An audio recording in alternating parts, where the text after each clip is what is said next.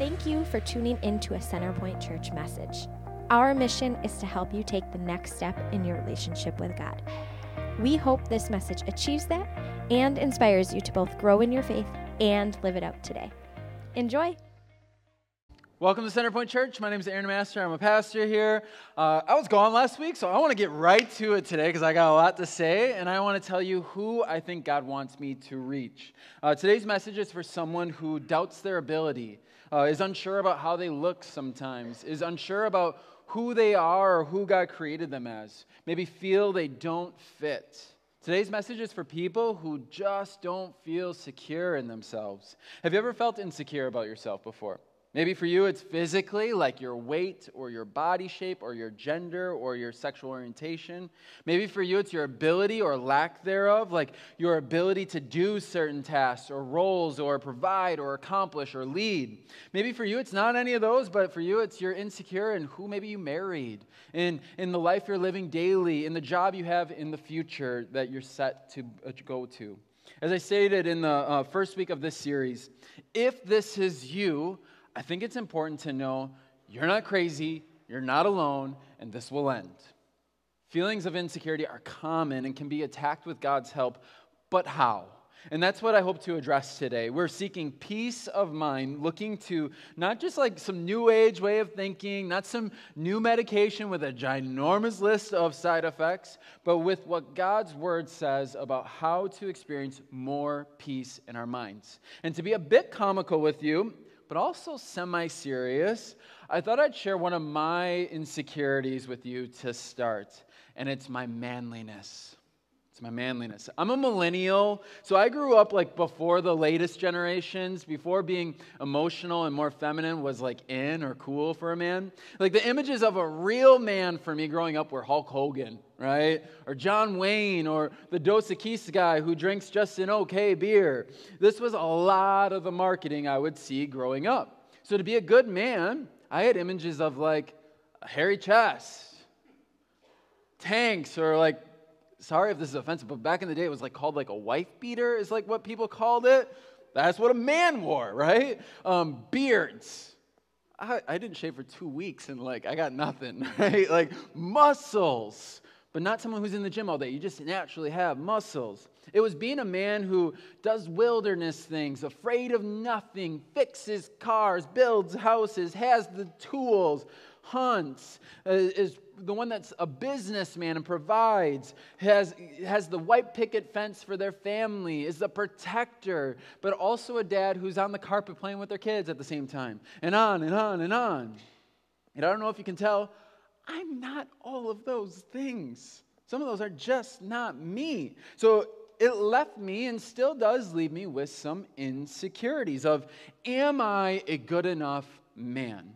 And it's when I need to go to God at times eh, with help in attacking this insecurity that I have. Now, this is me, but maybe for you, like, you're not a man. you're a woman and are insecure about being the mom or the wife or the individual or the perfect Instagram worthy person every other woman you feel or think is. Maybe you're a teen and you're insecure about who you are compared to your friends or who your family wants you to be or, or the people you maybe see on TV. Maybe you're an individual that's just just expected life to look differently at this point. Like you're insecure about maybe where you're at currently, whether it's your family life or your work life or financially. Again, do you deal with insecurity? Is it robbing you of peace? If you've been there, or if you've been there before, I think you can start to see, even like over this whole series that we've been in, the first two weeks uh, of the series, we're kind of piecing everything together. You maybe have realized that a lot of the moments without peace, they're kind of like all connected. Like last week or the first week of the series, we talked about anxiety and worry and how it takes us away from peace in our minds.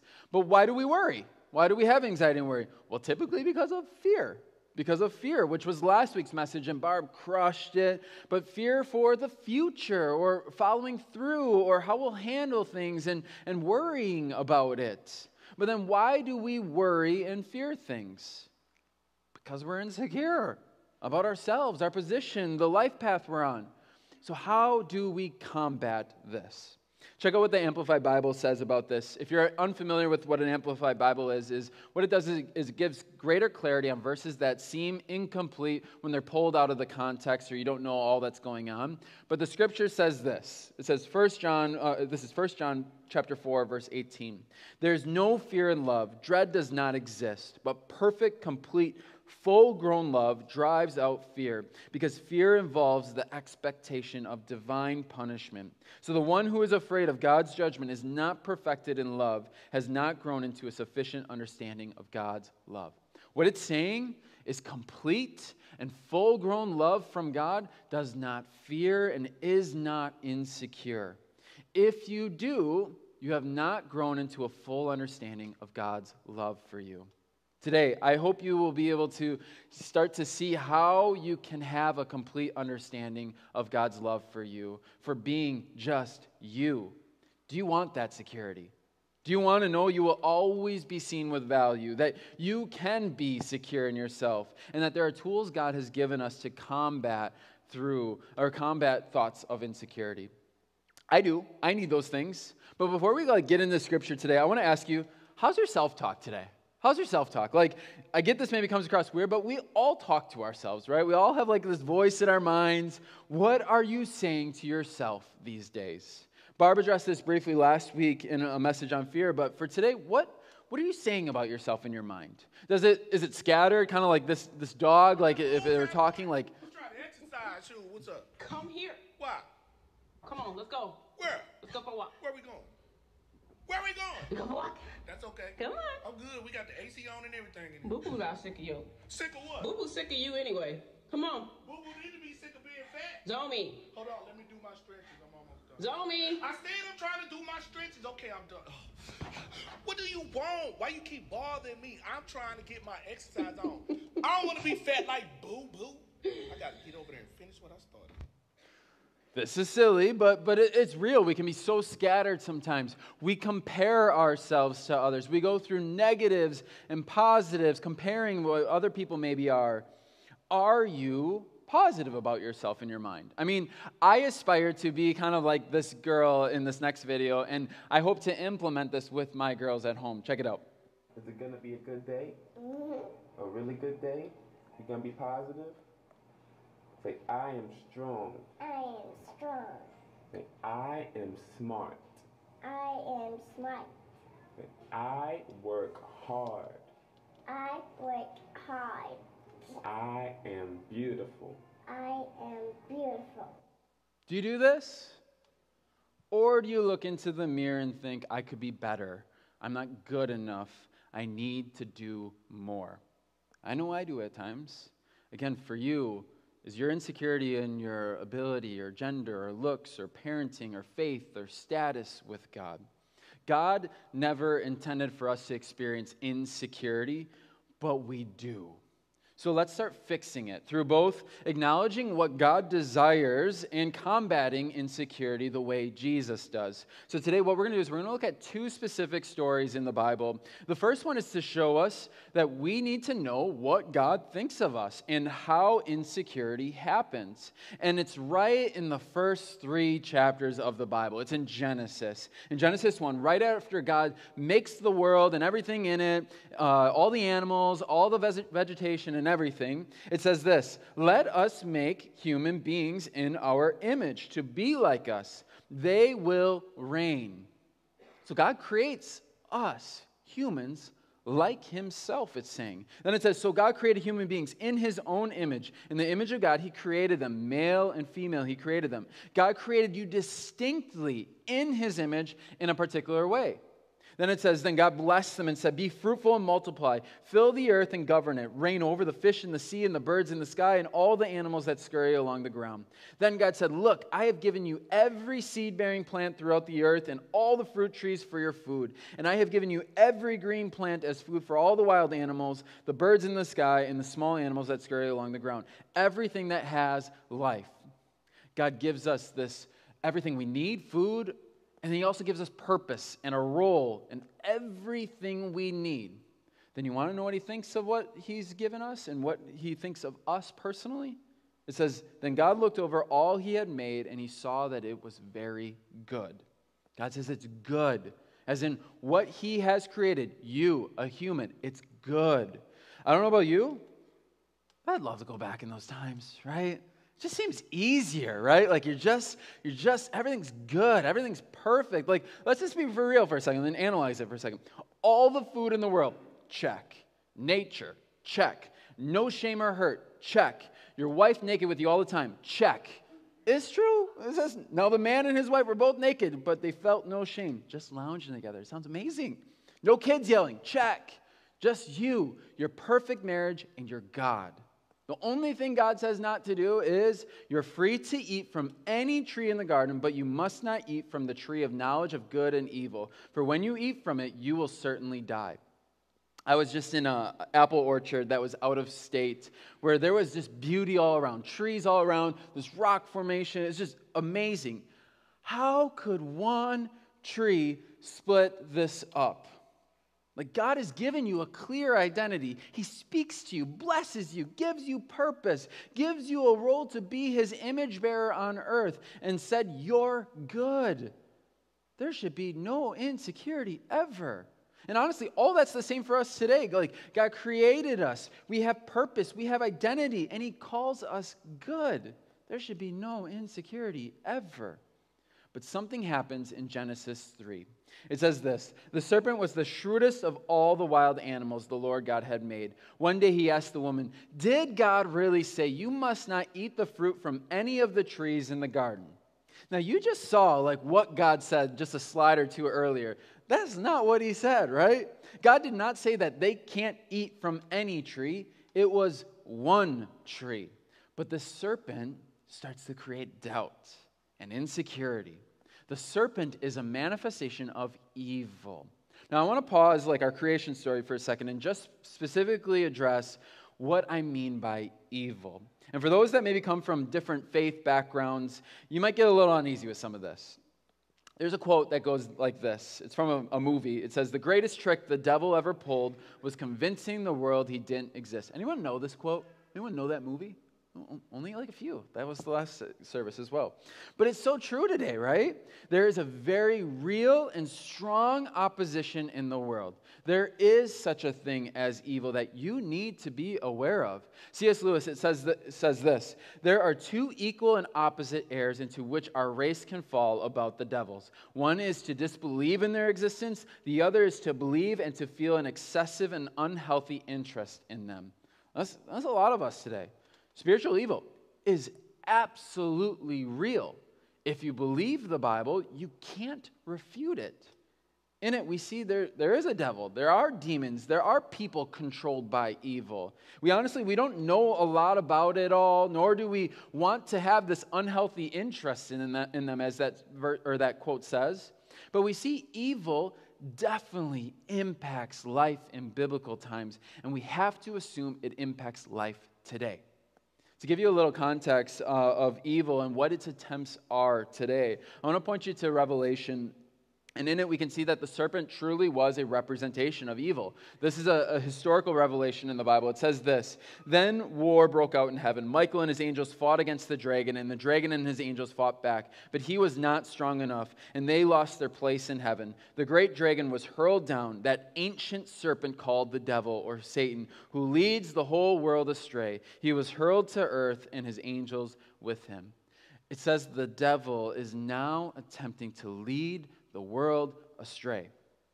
As we look at what happened with Adam and Eve, along with what's happening to us and a lot of our insecurities today, we need to acknowledge that there is a very real opposition to us living our true identity given by God. And He wants to make us insecure. As you hear that, do you notice that today? Like when you look at the world or kind of like analyze the world as a whole, are you like, it looks like looks like people are living the way God wants. Like, generally, life is happening the way God wanted it to. If so, you've been probably living in a bubble lately because things aren't going super well. They're not. Evil is absolutely present today, pulling people from their identity defined by God. You might be thinking, Aaron, I ain't worried. I'm a Christian. I got muscles. I'm manlier than you. Maybe that's what you're thinking. I'm being silly about the muscles and as a Christian, we absolutely have a God who overcomes all evil. So we, we don't need to worry per se, but evil and the devil are in this spiritual realm as an outside of our worldly context. What this means is, unlike us, the spiritual realm, it does not need to sleep. It doesn't need to eat or rest or recover or take a break.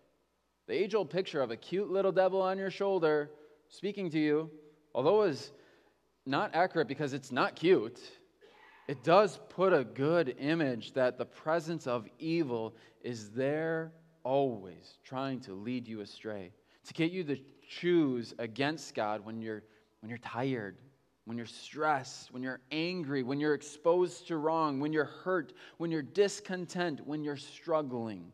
Evil is present. Now, I'm not saying all this to like scare you, because again, when you're a Christian, you have the Holy Spirit, the part of God that lives within you and combats for you in the spiritual realm and guides you daily. But you can still be led astray, which is why we need to be continuously close to God and have His Spirit be loud in our ear, giving us our identity. 1 Peter 5 8 9, it says, Be sober, be vigilant because your adversary, the devil, walks around like a roaring lion, seeking whom he may devour. Resist him, steadfast in the faith, knowing that the same sufferings are experienced by your brotherhood in the world. So, you know where a lot of your insecurity comes from? Or at least probably a lot of it comes from? Satan, evil beings, words or statements from people who have been led astray, even just momentarily from evil. So now when we go back to our Genesis story, like with, with, with Adam and Eve, again, evil says to Eve, Did God really say, You must not eat from any tree in the garden? Again, no, no. It was just one tree. And the woman responds, We may eat fruit from the trees in the garden, but God did say, You must not eat fruit from the tree that is in the middle of the garden, and you must not touch it or you will die. Good for her, right? Like, she corrects the serpent but he's crafty and says, You will not certainly die, the serpent said to the woman, for God knows that when you eat from it, your eyes will be open and you will be like God, knowing good and evil. She stays, she's present.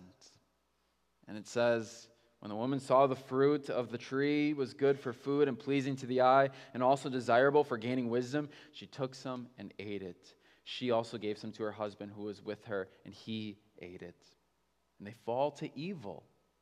This is the fall of humanity. This is failing to sin or falling to sin, going against what God wants and desires. It's an act that we have all done and participated in. Both the man and the woman were tempted, and their insecurity of what they didn't have, it became too prevalent to them. Have you dealt with this before? Again, maybe tempted to thinking you need something more or different tempted to thinking you aren't all of what you should be, tempted to thinking like God created you wrong, or tempted to thinking that you aren't good enough. And in your insecurity, you go against God's desires and fall. We all have. This is what makes us sinful, and it's also what makes us insecure. So, what do we do about this? Well, there's another story in the Bible where a temptation like this happens, but this time it's with Jesus. And it's in Matthew 4, and it's where Jesus is tempted by evil to feel insecure. And, and he's challenged about who he is, his ability, and his calling. And at this point, like as we're picking up in Matthew 4, Jesus, he's been starting to prepare for his ministry. He's about 30. He literally was just baptized a chapter earlier. Uh, like it was a big public moment of faith. But then after this moment, he experiences temptation from evil. I just want to pause there before we go into the story and let you know that pattern is all too common. If you do something big for God, maybe invite someone to church, maybe share your faith, maybe you choose to do the God honoring thing at work, God absolutely blesses these things. But you might first experience temptation to go the opposite way. Where we pick up and see how to rightfully combat temptation, though, and insecurity is in Matthew 4. It says, Then Jesus was led by the Spirit into the wilderness to be tempted by the devil. What's interesting about this is that shows no human's immune to being tempted and tested by the devil. Jesus is God's son, he's God. Even being connected to God fully, he's still tempted by evil. So you need to be prepared yourself. It says, Then the tempter came to him and said, If you are the Son of God, tell these stones to become bread. Jesus answered, It is written, Man shall not live on bread alone, but on every word that comes from the mouth of God. Jesus, what he does is he recites scripture back to him. Then it says, The devil took him to the holy city and had him stand on the highest point of the temple. I got to pause here again. Sorry. It's hard for me to not add a commentary as I'm going through a whole passage. But this shows the devil or evil can take us places, whether it's places of success or amazement or of our dreams. But just because we're brought to great places, have opportunities or success, doesn't mean it's from God. Anyways, it says, If you are the Son of God, he said, throw yourself down, for it is written, He will command the angels concerning you, and you will, they will lift you up in their hands, so that you will not strike your foot against a stone. Jesus answered him, It is also written, Do not put the Lord your God to the test. Jesus doesn't even toy with his incorrect thinking. And then it says, again, the devil took him to the very high mountain and showed him all the kingdoms of the world and their splendor. All this I will give you, he said, if you bow to, down to me and worship me. Jesus said to him, Away from me, Satan, for it is written, Worship the Lord your God and serve him only. Jesus calls out the devil and declares for him to leave. Then the devil left him, and angels came and attended to him. What we see here is Jesus fully opposing evil, but more importantly, fully opposing insecure thoughts that evil is planting in him. Thoughts on who he is, his ability, and temptation to something outside of what God wants. Jesus handles this perfectly, quite differently than what we see the first humans do, right? So, what I want to do is get really practical today and look specifically at what he did that was so different and see if we can replicate it. Because I don't know about you, but I fall to temptation sometimes. I am insecure with some things, and I do experience, I believe, attacks from evil. I'm guessing you do too. So if we look at Jesus' story, like we can see to start, Jesus knew his identity as one defined by the Creator. Now, this seems obvious, but it's an absolute must to combat insecurity. Jesus knew his identity as one who, to be defined by God, not what he wanted it to be, not what he felt like it should be, not what everyone else is declaring or is even tempted towards. It's one defined by God. Jesus knew he was a human and creation or son of God. And again, like literally, before he's tempted by this devil or this, this moment, he heard his identity. After he was baptized, that chapter earlier, he literally hears audibly from God, Matthew 3 17, This is my dearly loved Son who brings me great joy. This is before he does anything no ministry, no effort, no sacrifice, no works. All Jesus did was be human and acknowledge God by being baptized. Basically, that's all baptism is. Like, it's a public declaration saying, God, I believe in you and I know that you're greater than me. I need you in my life. I'm set on following you as a creator furthermore. And the God of the universe is well pleased with him simply for that. So when he's tempted by evil, to have to do something or prove himself or to bow down to be worthy and loved, he knows that's not the ways of God and doesn't get deceived by the evil, whereas Eve does. The evil one pokes her with an insecurity. He says, basically, you could have more. You could have more than what God's given you. God designed you not enough. You could be greater than Him, maybe. And she buys it. Have you ever thought that? That outside of God's ways, there might be greater? Or that if you do this one thing, you'll be greater? I know I absolutely have. And I think we all have. Like, why do you think infomercials work? Right? Infomercials work all the time. People buy this stuff all the time. A shake weight? Why did you buy that? I don't know. Snuggies? It's a blanket. It's a blanket. Or this bear scratching pole that you can use to scratch your back at your house. Yes, people bought these things. I'm sorry if you did, and I'm calling you out. But I get these are silly, but we tend to think there is greater. And if we only had this thing, it'd help or we'd be better. We look for our identity in having the right stuff in our work, in our success, in our achievement, in our works, in our looks, instead of just being secure in God. We think if we do or change or have this, our life could be greater. Don't get me wrong, some of those things maybe are super helpful to you. They make your life easier. And, and if you change, eh, like, there are some things that, like, if you change or if you buy these things, it will maybe help your life, but they will never give you permanent security.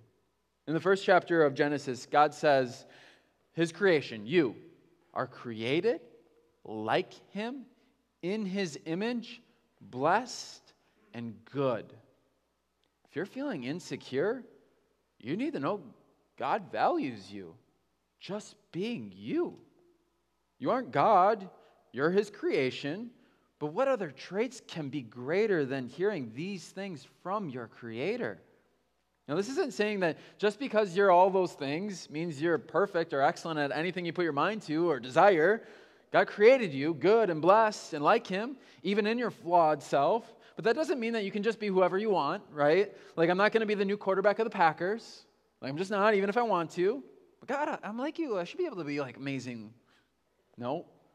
I'm not going to be the best welder just because I bought one. True story. I actually thought that. Uh, I'm not going to be the greatest all time builder. I'm not going to be the most servant like. I'm not the best pastor nor the manliest man. It's not that you're perfect at anything you set your mind to because God sees you with value or good. If you find a desire for one of those things, to be the best or the greatest or the most, you're headed in dangerous territory because you're probably seeking your identity from that thing and will always have insecurities because it's not God. Take Aaron Rodgers, for example. I know it might be a sensitive issue. But if you're finding your identity, uh, let's say you're Aaron Rodgers, you're finding your identity from being MVP every year, eventually you're going to have people better than you, right? Eventually you're going to get worse. You will lose your ability and you will deal with insecurity if it's just about being MVP. But to get your identity from God is that you can be secure in knowing you were created good enough for God now and forever. You don't need to do or earn or have anything extra to be more secure in God. You have a purpose. And although you may not know your exact purpose or niche right now, you are good enough to God. You have everything you need. For you today to get really practical for this first point, do you simply just need to embrace that? Know that God is good with you just being you. Affirming that your value to God, it doesn't change. Whether you accomplish a lot or are the most amazing Christian or are super skilled or a manly man or a womanly woman, are liked, to get a gazillion likes on social media. If you've never accepted that acceptance from God, and finding security in Him alone, know it's available to you. It's just being in a relationship with God like Jesus was. If you've never done that or started a relationship with God, simply tell Him in your head and your heart, God, I want your acceptance. I want security in you. I trust in your adoption of me, even in my imperfections. And when you do that, you're a Christian. You're a Christian. I hope some of you maybe choose to do that today. If you've done that, and are still maybe feeling secure right now as a Christian, I think the first thing you should do is, is you need to remind yourself of how far you've come, right? Like, think of the first time you accepted Christ and his adoption of you then. Remind yourself of how he accepted you in that first state and will always accept you no matter your future state.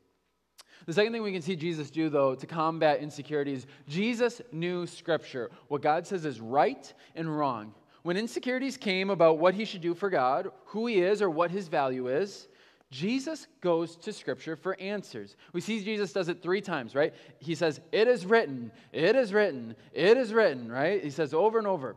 We see Eve kind of tries this as well. Like there obviously wasn't Scripture in Genesis, but, but she says to the serpent what God told her. Yet after one attempt, she stops. She stops. And we see evil is persistent. In Jesus' case, he knew what was right and wrong to God. He knew his calling from the Father, and he knew his value to God because he knew Scripture.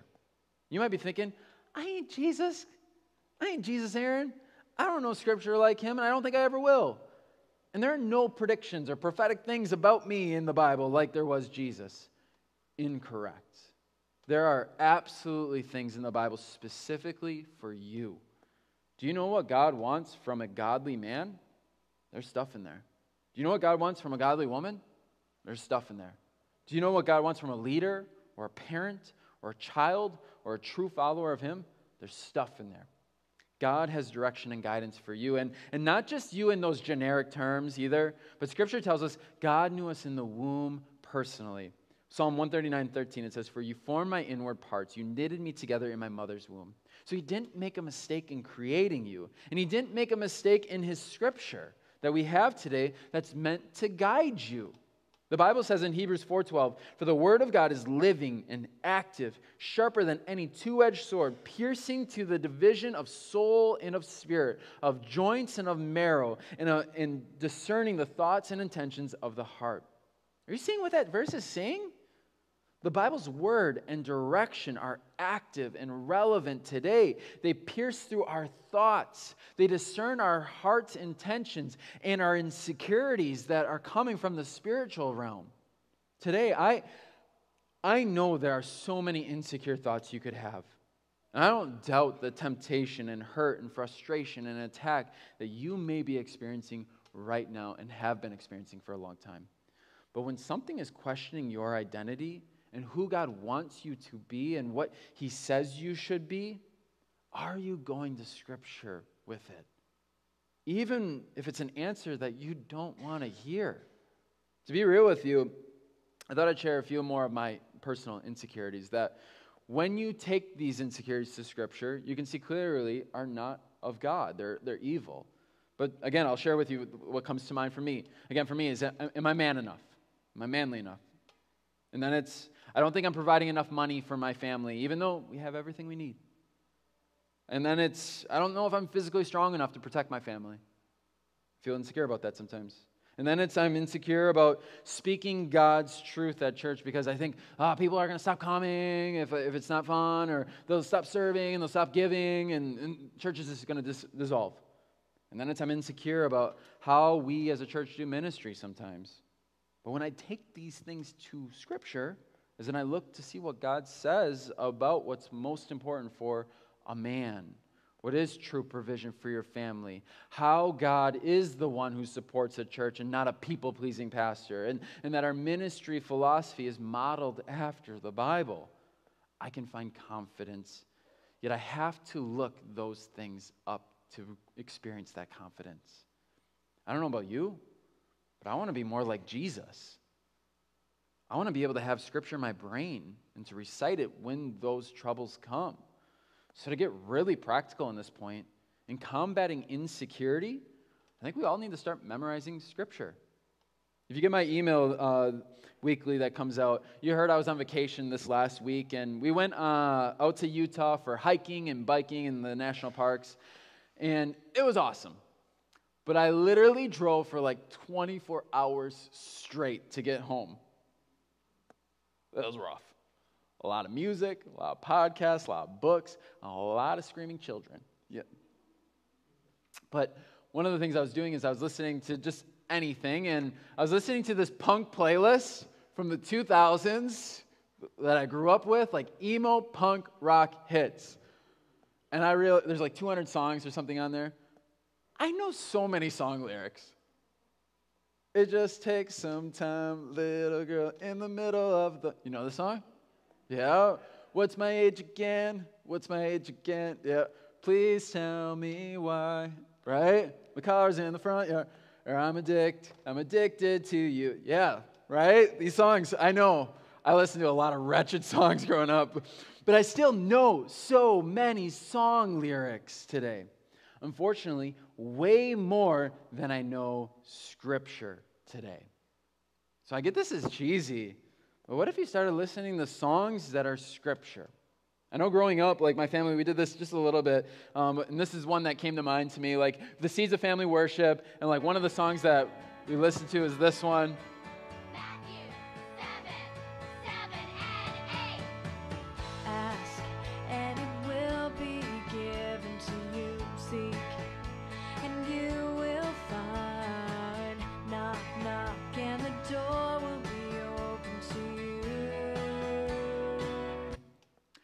Obviously, a little different tone than the, some of the songs I was just singing to you before, but I still remember those words. It came to mind to me instantly when I listened to it. What if you could remember songs? What if you could remember more than even just a few? Like, what if you did one song a week? And whether you hate it or not, you got through the song. I mean, there are some songs on the radio that I'm sure you dread. You just can't stand, but you still listen to it. You still listen through it. But what if you did one song a week? That'd be 52 verses a year. What would that do for you? I get this might be easier for people who are parents right now, as they're, the songs are kind of kiddish. And you could be like, come on, Johnny, I guess we're, we're going to do this for you, when really it's also for you, right? But what, what would 52 verses a year do for you and your child?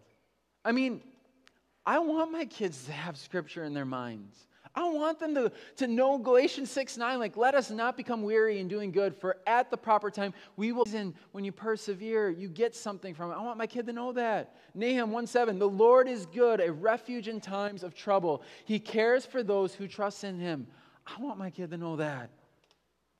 I want to know those.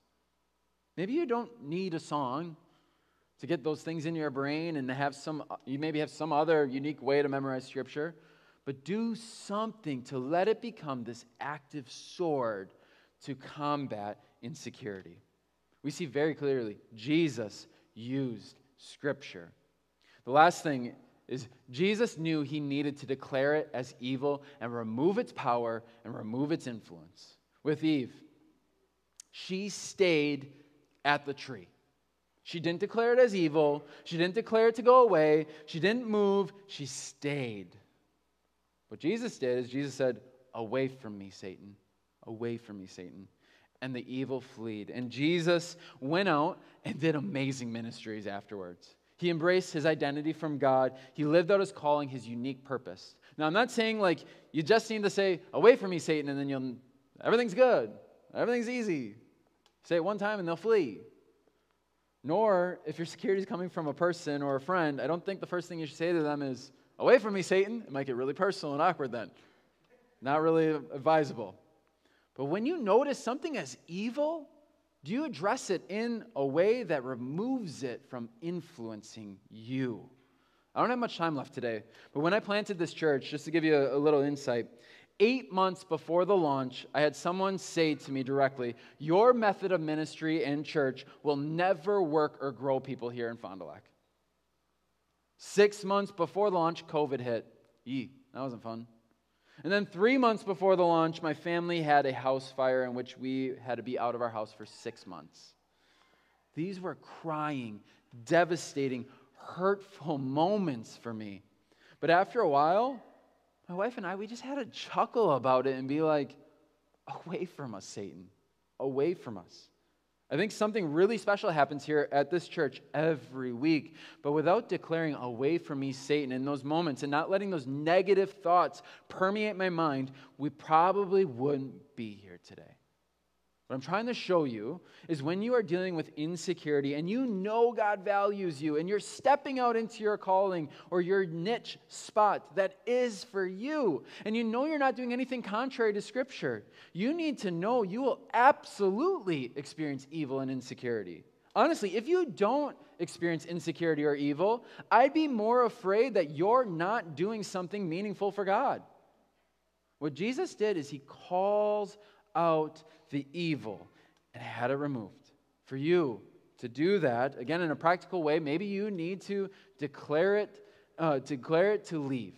Maybe you need to personally leave the room or the organization or the place that you're getting it from. Maybe you need to remove yourself from that person for a while. Maybe you need to replace the thought. Every time it comes to mind, you replace it with something else. Maybe you need to confess your situation or feeling to another because there's freedom in confession, Scripture says. But if you feel you are living out God's calling, the last thing you should ever consider doing is stop or quit resisting the temptation. James 4 7 it says, Submit yourself therefore to God, resist the devil, and he will flee from you. Jesus did, and he fled and did the most amazing ministry afterwards. That could be you. So if you're struggling with insecurity and it's robbing you of peace, do what Jesus did. Jesus Jesus knew his identity as one defined by the Creator. Jesus knew Scripture, what God says is right and wrong. And Jesus knew he needed to declare it as evil and remove its power and influence. I'm going to pray that we experience God's full love and security in him, as the first verse that we started with says, and that we attack any insecure thought using what Jesus did, not what Eve did. Would you pray with me as I ask for God to give us the promptings to do what Jesus did when insecurity comes? Dear God, thank you for today. Thank you for just giving us a clear example of how to handle insecure thoughts. God, I just pray that when we're aligned with you, we know our identity comes from you. God, I just pray that we can, we can call out evil. God, I just pray that we can continue to move forward with what you want from us. God, help us know how to handle insecurity and continue to look to you for direction. In Jesus' name we pray. Amen.